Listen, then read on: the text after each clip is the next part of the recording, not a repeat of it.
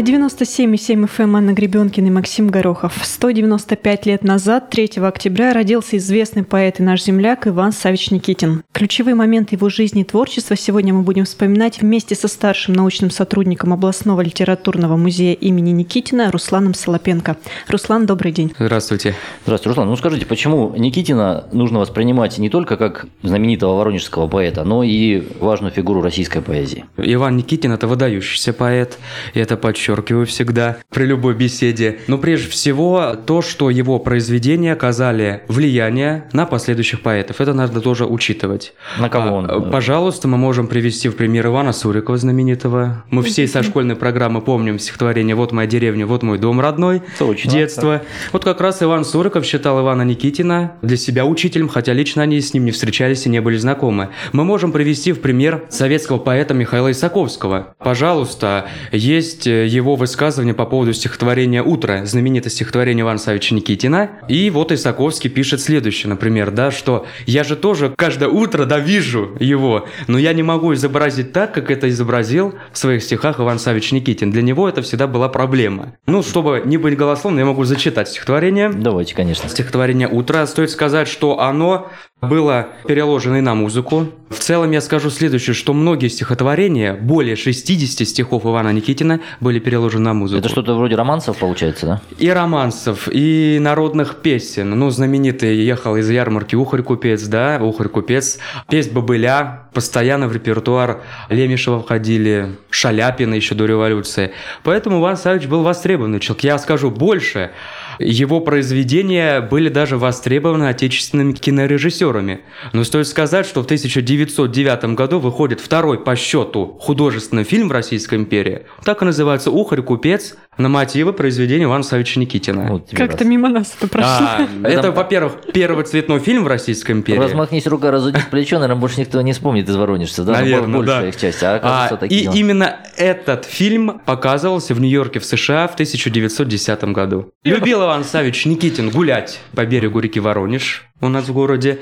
И вот он видел одно из вот этих утр, да, а, интересно, да, которое, да, да, потом описал в своем стихотворении. Стоит сказать, что он считал это стихотворение самым лучшим своим произведением. Сам Никитин.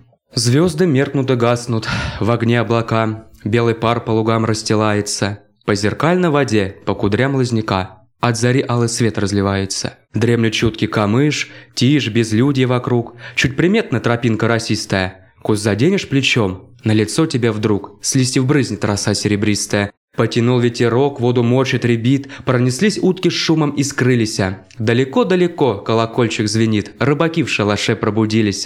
Снялись сети шестов, весла к лодкам несут, а восток все горит, разгорается. Птички солнышко ждут, птички песни поют, и стоит себе лес улыбается. Вот и солнце встает, из-за пашин блестит, за морями ночлег свой покинула. На поля, на луга, на макушке ракит, золотыми потоками хлынула. Едет пахарь сахой, едет песню поет, по плечу молодцу все тяжелое. Не болит и душа, отдохни от забот, здравствуй, солнце, до утра веселое. Мы учили это стихотворение школе, я вспомнил. Тоже было когда-то в школьной программе, советской школьной программе. Сейчас, наверное, уже нету. Да? Нашей нету, потому что я уже не учила. Вот насчет этого стихотворения высказывался Михаил Исаковский много лет спустя, что он не может изобразить так утро, как это сделал Иван Савич Никитин. Если немножко коснуться биографии нашего поэта, я тоже хотел бы, да, немножко сказать да, о нашем да, Иване Савиче Никитине. Давайте расскажем, да, в какой а, семье родился. Да, да, да, это обязательно по одной причине. К большому сожалению, очень много мифов, так или иначе, о личности Ивана Савича Никитина, ну, как о любой персоне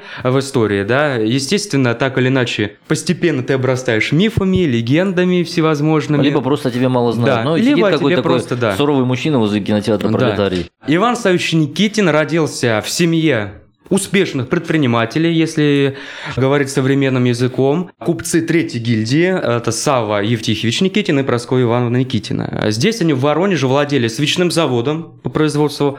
Пресловутый а, свечной заводик, да, который неплохо иметь каждому. Да-да-да, восковых свечей. Плюс э, имели в своем распоряжении свечные лавки на самом людном, на самом бойком, как тогда говорили, месте, на площади у Троицкого кафедрального собора. Но сейчас на этом месте концерн созвездия находится. Когда-то там был Троицкий кафедральный кафедральный собор. Свято место пусто не да. бывает. Вот. Ну и, естественно, постоялым двором. Или, как бы мы сейчас сказали, мотель, недорогая гостиница на улице Третьей Дворянской, или как еще в народе назвали, Кирочна, где у нас как раз находится одно из подразделений литературного музея. Дом-музей Ивана Савича Никитина. Почему я говорю, что есть некоторые мифы, да, которые я хотел бы, ну, или не развенчать, да, но, честно сказать, хотя бы Прокомментировать да, каким-то образом. прокомментировать и прежде всего, чтобы как бы люди задумывались немножко, да, как бы логически сопоставляли некоторые интересные моменты. Ну, например, часто вы можете прочитать, услышать, что свечной завод располагался в подвале жилого дома, деревянного дома семьи Никитиных на улице Илинская. Ну, Опасное производство для деревянного дома. Вот, а, ну, мне кажется, кто так говорит, не знают, как в кустарных производствах делают свечи. Я, например, знаю, как делают свечи. Расскажите. В кустарных производствах свечи. Это, во-первых, нужно помещение побольше, Ну, может нежели быть, там та маленькие подвальная часть, это раз. Во-вторых, э, ну, вы понимаете, какой угар, да, стоит в помещении, просто невозможно там находиться много. И надо не забывать одно, что по воспоминаниям современников у Савы было очень много приказчиков, которые его свечную продукцию развозили по всем селам Воронежской губернии и на все ярмарки привозили. То есть это сколько нужно было сделать свеч в этом маленьком подвальном помещении, чтобы можно было так торговать. Но я больше скажу, доход Савы от свечного дела составлял около 100 тысяч рублей ассигнациями в год, годовой оборот. Это было, в общем-то, хорошие деньги к тому времени. Естественно, семья жила безбедно. Что Ну, можно было купить на 100 тысяч ассигнациями? Да Дом можно. можно было купить в Воронеже? Ну, так, конечно. Я не говорю, чтобы он был такой прям элитный, да, большой. Ну, в общем, можно было построить хороший себе домик. Но я больше скажу, что семья в дальнейшем, когда родился у них так единственный сын, наш Иван Савич Никитин, они переехали с улицы Богословска на улицу Илинска, купив более просторный дом. Ну, сам Иван Савич Никитин оставил воспоминания в своих стихотворениях. Стоит сказать, что у него очень много биографических стихов, где он описывает свою жизнь. Вот, допустим, один из мифов. Хотя другие исследования, другие воспоминания, если мы берем за пример, там ясно говорят, что Сава владел свечным заводом, свечной лавкой, постоялым двором, и плюс к ним еще добавлялся до дома, где жила семья Никитиных. То есть это отдельные разные вещи. Ну, например, сам Никитин, да, если обратиться к его письмам, описывает следующее. Хотя это письмо уже 1858 годом, да, датируется, посвященное Николаю Ивановичу II, обращенное, точнее будет сказать. Но так или иначе, есть тоже интересные моменты, на которые нужно обращать внимание. Ну, например, вот более месяца я живу по соседству с Антоном Михайловым на даче, если только можно назвать дачу сальной завода, где все есть, и страшное зловоние, и тучи мух. Заметьте, слово тучи не преувеличено. Читать не дают, так кусают, и ночью лай собак, и, к несчастью, в чем завод уже не повинен, сквернейшая стоит погода. Вот такие есть воспоминания, да, опять же, к э, владениям Никитиных. Какая-то еще упоминается дача около сальных заводов. Но опять же, как можно там было отдыхать, если мы берем классическую дачу, да? Если там салотопленные заводы, мы прекрасно понимаем, что там происходило. Ну, вот, в общем-то, и описано, что там. Сам-то Никитин и описывает это в письмах. А стоит сказать, что как раз, ну, есть такие упоминания, что салотопленные заводы, как раз купца Михайлова, купца первой гильдии, находился на современной улице Острогожская. Там эти салотопленные заводы были сосредоточены. Они не имели отношения к производству свечей, это другое. Нет, почему имели? Но это не Никитина владение. К было. жировым, Это- да, Мгм. э, продукция жировых или сальных свеч, как называли. Но я не отрицаю и ни на чем, конечно, не настаиваю, что, может быть, там и находился небольшой свечной завод семьи Никитиных, который выпускали не только свечную продукцию, просто столько воска не было, чтобы сосредоточить в своих руках восковую продукцию, но могли и сальные свечи, так как это, в общем-то, востребовано, да, сказать. освещение Мгм. помещений, электричества тогда не было. Ну, если еще больше берем, да, нужно понимать, это 19 век. Допустим, в подвальном помещении, допустим, этот свечной заводик по производству восковых свечей. Электричества не было. Нужно было топить печь, рубить дрова. Если, допустим, ты каждый день выпуск свечей в определенных количествах делаешь, персонал, который будет это все делать. Понимаете, когда начинаешь задумываться, много начинает быть вопросов. Какие еще мифы заставляют задуматься и порождают такие же? Пожалуйста, еще один интересный миф, э, такой стереотип, что у Ивана Никитина не было друзей. Вот был он одиноким, хотя сам поэт тоже об этом говорит в некоторых стихах. Но есть одно но, да?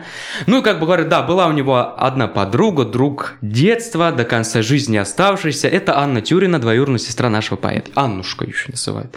Вот они с ней играли, постоянно, и все. Больше как бы никого не было. Хорошо. Берем семинарские годы жизни Ивана Никитина, когда он учился в духовном училище, в духовной семинарии. Воспоминания современников, с тех семинаристов, с кем учился Иван Никитин. Как-то он заболел, не приходил на уроки, и учитель посылает друзей Ивана Никитина, семинаристов, чтобы они его проведали, да, и проверили, что с ним вообще происходит. Ну, может быть, это просто... Кому-то надо же было фу- послать. Да, форма говорить. Дру- друзей, друзей, сказано. И когда они пришли, вот этот семинарист записывает, что мы, когда приходили к Ивану Никитину домой, устраивали конкурсы. Привязывали по пудовой гире к руке и к ноге и забирались по лестнице на сеновал. Но больной Никитин не участвовал в этих Участвовал, конкурсах? Тоже участвовал, Иван Ну, Александрович, нормальный участвовал. И они говорят следующее, что именно он, имея крепкое телосложение инициатором. выигрывал в этом конкурсе. Давайте сейчас на этом прервемся и сразу после небольшой паузы продолжим наш разговор.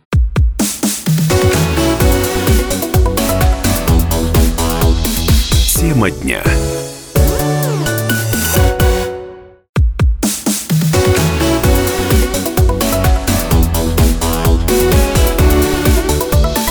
Тема дня.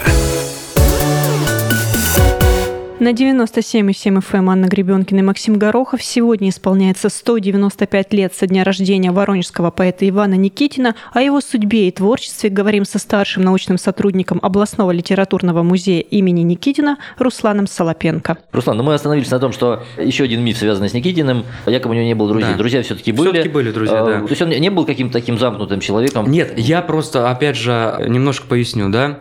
Например, в трудах из советского исследователя, ну еще и дореволюционного исследователя Пряткина по фамилии, да, есть такое указание, что друзья у Никитина были в семинарии. Но он говорит следующее, что не надо думать, что их прям очень много было, но не надо говорить, что их вообще не было. Они были. Но По он же одной- недолго проучился в Вот. семинарии. Духовное училище мы еще берем. С Мгм. 9 до 15 лет он еще в духовном училище учился, а потом уже с 15 лет в духовной семинарии. Это среднее учебное заведение, семинарии были. Он с четвертого курса ушел. Вот, да, отчислен был. А дальше потом как складывалось его? Могу тоже как- сказать. И вот как раз Пряткин пишет, что из-за того, что он был ребенком богатой купеческой семьи, и одевался он очень по-щегольски, как тогда выражались, красиво любил одеваться.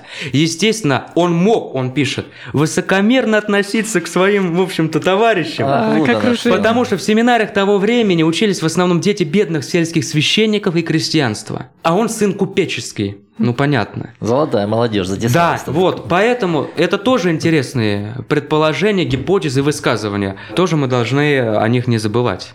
Ну, Давайте теперь скажем, Да. почему он отчислился. Отчислили его по причине, как говорили тогда, за нехождение в классы. А куда же он ходил в это В время? 1843 году он был отчислен. Но, насколько я знаю, там сложный период в жизни у него Да, был. да, там да. отец банкротился, мать умерла. Да, в это время, понимаете, хотя, опять же, разные есть воспоминания, версии, еще они публиковались в статьях, в дореволюционных газетах Воронежа, а очень много статей собрано к 1911 году, 50-летие со дня кончины, современников, воспоминаний всевозможных. Но в целом я могу сказать следующее, что да, в этом году умирает мать, Прасковья Ивановна, хотя я не думаю, что это как-то сильно повлияло, потому что если вы обратитесь к творчеству Ивана Савича Никитина, вы не найдете ни одного стихотворения, посвященного матери. У них какие-то были не, А, не очень хорошие Сам отношения. Никитин это вспоминает, что в детстве он, в общем-то, был не нужен родителям. Потому что они занимались бизнесом, будем говорить так, да, э, своим делом, кутежи постоянные, гости в доме, а он убегал даже, и воспитывал его няня. Как и Александра Сергеевича Пушкина, пожалуйста, ну только Пушкин оставил нам имя этой няни, да, а Никитин нет. Хотя стихотворение посвятил, вот что касается детских стихов, Никитин даже конкретно посвящал этой женщине. Когда он начал писать стихи? Уже в это А время? есть упоминание, что он начал писать еще будучи семинаристом. Но это То неудивительно. есть в тогда, подростковом общем. возрасте, Да, получается. тогда все семинаристы должны были так или иначе писать стихи. Но известно, что с 1849 года начинается творчество Никитина. Уже будучи на постоялом дворе, когда они уехали в свою гостиницу с отцом, да, после банкротства они распродают все, что у них есть, и свечной завод, и эти лавки, и дом на Ильинской, они с отцом уезжают в единственное, что у них осталось во владении, это вот как раз гостиница на улице Кирыча. А что ж так их бизнес подкосил, если все так успешно шло? Очень тоже все просто. Первая половина 19 века. Складывание в Российской империи капиталистических отношений, развитие промышленности. Открываются и строятся большие салотоплены, допустим, заводы по производству тех же свеч. Монополизация свечного производства. Мелкий предприниматель уже Мной- не, не выжил, да? Хотя он не был совсем уж мелким. А, хотя он не был, хотя относился все-таки к купцам третьей Третьей гильдии, гильдии. да. Ну вот я встречала в литературе э, упоминание, что отец его злоупотреблял алкоголем в этот момент очень сильно. А, да, есть такое упоминание, оно есть. Понимаете, вот э, как бы начал он злоупотреблять по официальной версии, по официальной, подчеркиваю, злоупотреблять он начал, когда умерла жена, и когда у него бизнес пошел на спад, то есть он начинает банкротиться, да? Тогда вот, в общем-то, этого человека надламливает, до того человека сильного воли. Ну, стоит сказать, что по воспоминаниям Савва наводил ужас во время кулачных боев в Воронеже между Слободой Чижовкой и Придачей. За Чижовку всегда выступал, за Слободу. Но он был такой же, наверное, Вот такой был, да? ну, Как раз Иван Никитин весь в отца пошел телосложением, атлетическим просто и силой. А Ивана не поколачивал, он неизвестно. Неизвестно. А сам Иван не, участвовал потом в подобных нет, нет, нет, нет, нет. Вот, этого тоже не сказано. И якобы вот эти вот все неурядицы способствуют тому, что, в общем, отец запил. Хотя, ну хорошо, в запой уходит. Опять, если мы включаем мозги, логику, да, вот в запой уходит, но как-то он смог продать дом, свечной завод, эти лавки, приехать на постоялый двор, там заняться тоже делами. Хотя он своего сына поставил управляющим постоялого двора, да. Есть еще один миф, что он там дворником работал на этом а дворе. это есть дворник.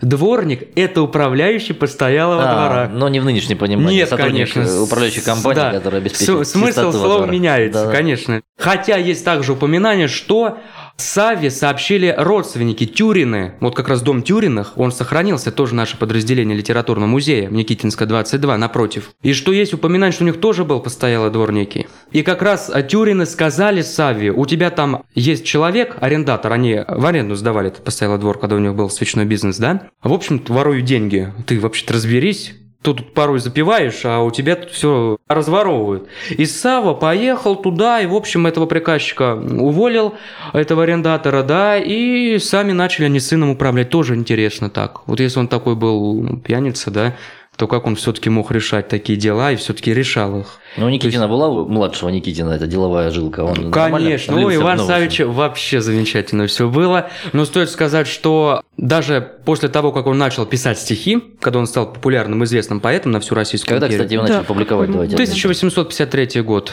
Это вот прям пик Ивана Никитина, будем говорить, Это он что... в столичных журналах Он во многих стихи. журналах, да, столичных э, печатался. Именно стихотворение «Русь» способствовало тому, что Иван Савич Никитин стал популярным, известным новым поэтом в Российской империи. Но жить он продолжал в Воронеже здесь. Конечно, да, он с Воронежем постоянно связан. Хотя порой отдыхал э, в неких селах Воронежской области. Губернии, как правильно, да, тогда было сказать. Ну, например, очень любил отдыхать в селе Дмитриевка у своих друзей, помещиков Плотниковых. Там было имение, где он, в общем-то, и познакомился в дальнейшем с своей настоящей любовью Натальей Антоновной Матвеевой. Когда вот он стал популярен, да, и когда тем более он издал первый сборник стихов, Такая особенность интересная. Никитин ни разу не потратил свои копейки на издание своих стихов. Каждый меценат, каждый купец, да, в общем-то, хотел за свой счет издать сборники стихов нашего поэта Воронежского. Какой молодец. Потому что, опять же, я подчеркиваю, очень популярный, выдающийся, можно сказать, и великий поэт середины 19 века. Поэтому-то, в общем, многие считали честью для себя издать сборник стихов нашего поэта за свой счет. И вот в 1956 году Никитин издает первый сборник стихов, и вот он пишет в письме к своему другу купцу Брюханову, например. Представь, кроме перстня и рескрипта великого князя Константина Николаевича, я имел удовольствие получить полное собрание сочинений Пушкина от генерал-майора Камсона из Кременчуга, «Мертвые души Гоголя в золотом переплете от другой почтенной особы». И дальше пишет. «Вчера вечером я имел счастье получить от государыни императрицы Александры Федоровны золотые часы с такой же цепочкой». Пожалуйста, какие подарки Иван Никитин получал за свои стихи. То есть доходило до самых верхов его творчества. Конечно, да, А да. у него ведь был и свой книжный магазин у Никитина. Да, в 59 году он осуществил все-таки свою мечту. Он открывает в Воронеже книжный магазин, а при нем библиотеку, или читальню, как тогда называли. А, Это очень- был би- бизнес-проект или это его как общественное? а? Это и бизнес, мы не должны говорить, что этого не было. Ну, то есть книги Он был- приносили деньги. Конечно, да, конечно, это был его доход. Он был очень хороший менеджер по продажам книг. Ну, например, есть воспоминания тогда молодого журналиста, а в будущем он станет известным русским писателем Николай Семенович Лесков, как-то он проезжал в Киев через Воронеж. Ну и в питерской корреспонденции уже в газете напишет следующую заметку, что он был в Воронеже, был в книжном магазине интересного, хорошего человека Ивана Никитина, и Иван Никитин продал ему книгу по завышенной цене. Ну, вот, а тот купил, правильно. да. Сам э, Лесков, в общем-то, об этом пишет. То есть хороший предприниматель Иван Савич был, это тоже мы должны понимать и знать, да. Но в то же время книжный магазин становится одним из таких центров, правда, э, культурного развития Воронежа, просвещения.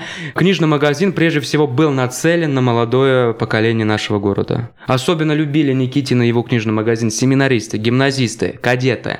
Есть опять же воспоминания когда они приходили купить, а он еще делал им хорошие скидки там, они мечтали, чтобы именно Никитин продал им книжку. И еще, чтобы с ними поговорил как-то. Ну, Например, например, был такой еще популярный светский персонаж. да? очень был популярен по одной причине. Несмотря на свою значимость, популярность, э, доходы, да, все-таки были доходы Ивана Никитина хорошие, он остался, ну, как бы сейчас сказали, был без короны на голове. При том, что все-таки любил щегольнуть, да? Вот, ну вот вы видели фотографии, пожалуйста, западный стиль одежды, моды и прически, особенно по молодости. Есть его портрет интересный молодого. Но несмотря на все это, он оставался простой в общении с людьми по и сословному признаку ниже, да, и так далее. Неважно, кто перед ним был, он оставался добр, открыт, каждый мог с ним поговорить, каждому мог уделить внимание и так далее. Ну, например, чтобы опять не быть голословным, есть воспоминания некого семинариста Карпова, который оставил воспоминания Ване Никитине. Вот Карпов пишет. Сквозь чащу деревьев, а по тропинке, идущей от ботанического сада, показалась высокая фигура с наклонной головой и нависшими вперед плечами. Я сразу угадал творца нашей песни Ивана Савича Никитина. И быстро отделившись от нашего хора и поднимая свой стакан чая с красным вином, громко крикнул «Раступись, богачи, беднота гуляет». Это знаменитое стихотворение Ивана Савича Никитина «Песнь бобыля». Кстати, знаменитый романс был. Почти на руках мы усадили поэта на почетное место. Хор в полукруг построился перед ним, и снова дружно и стройно понеслись богатые, размашистые наши задушевные песни. Щедро сыпались остроты, приятные шутки, масса неподдельного комизма. Иван Савич не хотел уезжать. Он становился все веселее и веселее. Глаза Ивана Савича блестели огнем. Самый стан его, казалось, расправился. Давайте сейчас на этом прервемся и сразу после небольшой паузы продолжим наш разговор.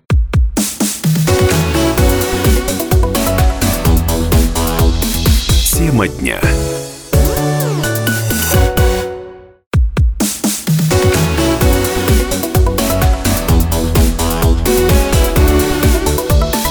Тема дня. На 97,7 FM Анна Гребенкина и Максим Горохов сегодня исполняется 195 лет со дня рождения воронежского поэта Ивана Никитина. О его судьбе и творчестве говорим со старшим научным сотрудником областного литературного музея имени Никитина Русланом Солопенко. Руслан, мы описали очень такой неожиданный образ Никитина, да, такой он, ну, не тусовщик в нашем понимании, но ведущий активный. Почему? такой Вечеринки ак- тоже обще- устраивал, его друг. светскую жизнь, да, и, и себя такой представительный, Да. и широким кругом общения, успешный предприниматель, причем в разных сферах. Почему Никитин так и не женился? И почему у него не было детей? Почему А. он до 30 своих семи в итоге лет дожил и, и так и не оставил нам никакого Ах, потомства? Ну, как я уже говорил, все-таки он нашел любовь, настоящую любовь, это Наталью Антоновну Матвееву, который хотел сделать ей предложение и познакомиться с родителями. Не получилось у него семьи по простой причине. Еще будучи молодым человеком, он подорвал очень сильно свое здоровье. Будучи еще управляющим постоялого двора, благодаря своей физической силе, да, ну, он как-то любил порой и похвалиться, что греха таить. Что-то возьмет он, например, и сдвинет сам один телегу извозчика, груженную всевозможным товаром. Или порой там застрянет в грязи, да, например, эта телега он брал сам, и вытаскивал. Была такая сила. И вот все это способствовало тому, что у него пошли сначала проблемы очень сильные с желудком, а потом он умудрился простудиться очень сильно, и эта простуда способствовала развитию туберкулезного процесса, который он думал, что остановит, но не получилось. Весной 1861 у него здоровье ухудшилось очень сильно, он уже понял, что, в общем-то, он не сможет выкарабкаться с этой болезни. Поэтому просто не стал обнадеживать. Как настоящий джентльмен, человек, любящий, да, зачем? Ну, давайте мы коротко эту историю все-таки воспроизведем с Натальей Матвеевой, как они познакомились и как развивались их отношения. Познакомились они в имении, опять же, тех же Плотниковых, за городом, в селе Дмитриевка. Ну, сейчас это село Новосельское Семилукского района. Конечно, от того имения ничего ничего не осталось, где когда-то усадьба Плотников была и сад, где как раз эта беседа и знакомство произошло. Он, как я уже говорил, любил туда ездить отдыхать, и вот там познакомился с этой девушкой. Она была родственница Плотниковых, он и полюбил. Ему было уже на то время 35 лет, она на 12 лет его была младше. Но у них настоящая любовь между ними прошла. Ну подождите, до 35 лет, что ни одна барышня не встревожила Нет. его сердечко? Ну, ну нет, почему? Иван Савич Никитин был человек Тем более, если он влюбчивый. Так. Такой был Вот. красавец. Красив, да, о нем описывают атлетическое телосложение, даже кличка у него была Шиллер. Очень сильно был на немецкого писателя. Своего любимого, кстати. Тоже такая интересная черта, он еще занимался переводами с немецкого на русский того же Шиллера. Ага. Знал в идеале немецкий язык. И вот как раз, да, он ухаживал, например, за гувернанткой Матильдой Ивановной Жено. Это швейцарка была по национальности, она как раз в имении Плотникова была, стихи ей писал, вот полюбила ее. Ну, вот, Удачное друзья. имя не было. Да, у Плотниковых всегда знакомства, да, были. Хотя есть упоминание интересное, что Никитин сначала там ухаживал за Натальей Вячеславовной Плотниковой, это дочь его друга.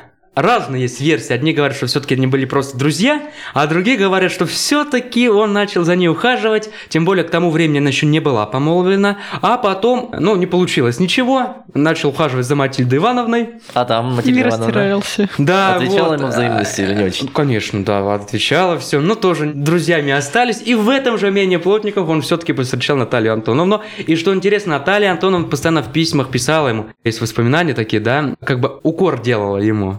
Помните все-таки в этом умении? Вы ухаживали-то за кем сначала? Вот, а он всегда оправдывался в письмах. Нет, да нет, Наталья Антоновна, ни в коем случае, нет. Ну что ж вы так, Вот все, прям какой. обижался на это все. Она ему постоянно как бы раз и все такими вот вещами. И вот как раз у них э, завязалась переписка. Стоит сказать, что сохранились письма Никитина к Матвеевой. Письма э, ее к нему, да, она попросила сжечь. Что Никитин и сделал в свое время. Ну, чтобы они не распространились. А Она потом вышла замуж, да? Да, она было? вышла замуж, у нее дети были, все. Но она письма эти хранила Никитина, потом передала на публикации. И современники говорили, что это роман в 14 письмах, так и говорили. Очень интересный. Ну, как долго он длился? Несколько лет, будем так говорить. Хотя вот, опять же, в письмах к Наталье Матвеевой есть несколько таких высказываний Ивана Савича Никитина о нашем театре Воронежском. Стоит сказать, что Никитин был э, человеком, который интересовался театральной жизнью нашего города, любил ее, эту театральную жизнь, как раз зимний театр наш воронежский, да. И вот, ну, например, пишет к Наталье Антоновне в одном из писем. Наша театральная труппа, никогда не заслужившая названия порядочной, теперь по справедливости может назваться безобразным сбродом. Представьте, как, как Радикальный. отзывался о нашем театре Иван Савич Никитин. Дальше пишет, к той же Матвеевой. В среду на нашей сцене шел Гамлет. Можете себе представить, что из него сделали? Какой-то горе вздумал, вероятно, удивить воронежскую публику. И удивил. Впрочем, семинаристы, обитатели Поднебесного райка остались довольны. Ну а на всех угодить трудно. Мгм. Никитину не угодили, очевидно. Да, Ивану Никитину не угодили, и именно здесь, в Воронеже, он познакомился с Островским, когда тут гостил у нас здесь. Стоит сказать, что Воронеж считали провинциальным городом Островского в то время. И любили э, в Воронеже ставить его пьесы. Ну, как вы знаете, до сих пор ставят. Да. Вот. И как раз вот есть воспоминания Островского о Никитине. Как он отзывался о нем? Положительно. Добрый, замечательный человек, Островский пишет. Ну, правда, болезненный вид у него очень сильный. А они как раз познакомились в 59-м или 60-м году. А, то есть уже непосредственно перед смертью его. Руслан, Да. от Никитина у нас в городе уже вот спустя столько лет остался, ну, что мы знаем, памятник и дом-музей. Мгм. Давайте вот поговорим сначала о памятнике, наверное, да? Ну да, напомним историю его возникновения. Хорошо. Тоже интересная история с памятником. Ну, например, планировалось открыть памятником первому русскому поэту в Воронеже Ивану Никитину, естественно, да? В нашем городе в 1899 году, 75-летие со дня рождения нашего поэта. Но пока шло прошение в вышестоящие органы, в столицу, прежде всего, естественно. Все эти бюрократические аппараты, пока прошло все, уже наступило 50-летие со дня кончины, 1911 год. Долго шло Да, прошение. долго шло 12 прошение. Да, прошло. да, да. За это время была открыта подписка жертвований на сооружение памятника. По всей Российской империи насобирали более 20 тысяч рублей на открытие памятника. Это были очень хорошие деньги. Опять значимость Ивана Никитина. Какая была. Был объявлен конкурс среди художников а, с предложением проекта. Как же будет у нас выглядеть памятник-то Никитину? Вышел в финал три скульптора. Малашкин, занявший первое место, гонорар 800 рублев получил, как говорится. Вот как тогда говорили, рублев. Иван Адрианович Шукулин, второе место, 500 рублей. И скульптор Шервуд. Ну, уже известно было в советское время. Третье место, 300 рублей. Ну, как у нас всегда бывает, интересно. Губернатору, дворянству всем понравился Иван Адрианович Шуклин, что второе место стало первым. И поэтому 16 октября 1911 года на театральной площади нашего города, сейчас эта площадь называется Никитинская, в 1918 году она была переименована, и был открыт первый памятник Ивану Савичу Никитину. При огромном стечении народа, если посмотреть дореволюционные открытки, фотографии того времени, кинохронику, просто увидите, что это было, правда, торжественным событием для нашего города. Сам Шуклин приехал на открытие данного памятника. Правда, первый последний раз. Вы сказали первый памятник. Да. Просто был еще второй памятник открыт. Правда, 3 ноября 1918 года на Красной площади по указу Владимира Ильича Ленина. Откуда такая любовь у Ленина к Никитину? Успела Любил поэта Ивана Никитина, да, с детства. Поэтому были два памятника открыто Кольцову и Никитину на Красной площади. И куда потом делся? Они просто развалились, потому что разрушились, из гипса были сделаны. Хотели отлить в бронзе, но не получилось из-за всяких А, а наш бронзовый памятник, он и войну да. пережил, и оставался Да, да, да, просто в 30-е годы он был перенесен в Кольцовский сквер, там и оставался до 70-х годов. Ну, давайте пару слов скажем о доме музея. Какие вещи там находятся, что можно посмотреть? Ну, у нас дом-музей, это уже интересный мемориальный музей, да, Иван Савич Никитина. Есть интересная комната у нас прежде всего, где жил Иван Савич Никитин, так как домик делался на двух хозяев, там есть комната Савы, то есть отца, и нашего поэта Ивана Никитина. Там создан интерьер Мещанско-купеческого дома середины 19 века с очень интересными вещами старинными, да. Есть полукресло, за которым сидел наш Иван Савич Никитин. И один из его ламберных столов, вот личные вещи. Хотя есть еще интересный экспонат, это личный сургучная печать поэта из его книжного магазина с его инициалами. Это то, что вообще осталось. Сейчас задают вопрос, а почему так мало-то осталось, да? Но Иван Савич Никитин в духовном завещании все это завещал распродать. И раздать деньги от движимого имущества на благотворительность Воронежа, плюс своим родственникам, друзьям, знакомым. Поэтому очень мало чего осталось. Но все-таки что-то есть интересное. Ну, да. воронежцы, которые приходят э, посмотреть экспозицию, они вообще многое знают о Никитине? Как его воспринимают? А знаете, честно скажу, что когда мы разговариваем на эти темы, вот такие вот, то, что вы сейчас, да, вы слышали, они удивляются. Сроду бы мы не могли подумать, что Иван Станович Никитин так был востребован в музыке, в кинематографе, в литературе. Люди говорят, это просто удивление. Все думали как? Вот такой, знаете, вот обычный провинциальный воронежский поэт Иван Савич Никитин. Но на самом деле нет. Последнее стихотворение, которое я хотел бы прочитать, это любовное стихотворение Ивана Савича Никитина. «День и ночь с тобой жду встречи. Встречусь, голову теряю. Речь веду, но эти речи все душой я проклинаю. Рвется чувство на свободу, на любовь хочу ответа. Говорю я про погоду, говорю, как ты одета. Не сердись, не слушай боли, это лжи я сам не верю. Я не рад своей неволе, я не рад, что лицемерю. Такова моя отрада, так свой век я коротаю. Тяжело ли, молчать мне надо, полюблю, любовь скрываю. Чем мне 21 век? Очень современно. И стихи звучат, и тот образ, который вы описали, абсолютно вписывается в наши реалии. Большое спасибо. Большое спасибо вам. На этом наш эфир подошел к концу. Напомню, сегодня у нас в гостях был старший научный сотрудник областного литературного музея имени Никитина Руслан Солопенко. Вместе с ним мы обсуждали жизнь и творчество известного поэта Ивана Савича Никитина. Ведь 3 октября исполняется ровно 195 лет со дня рождения нашего известного земляка. Программу для вас вели Анна Гребенкина и Максим Горохов. До свидания. До новых встреч.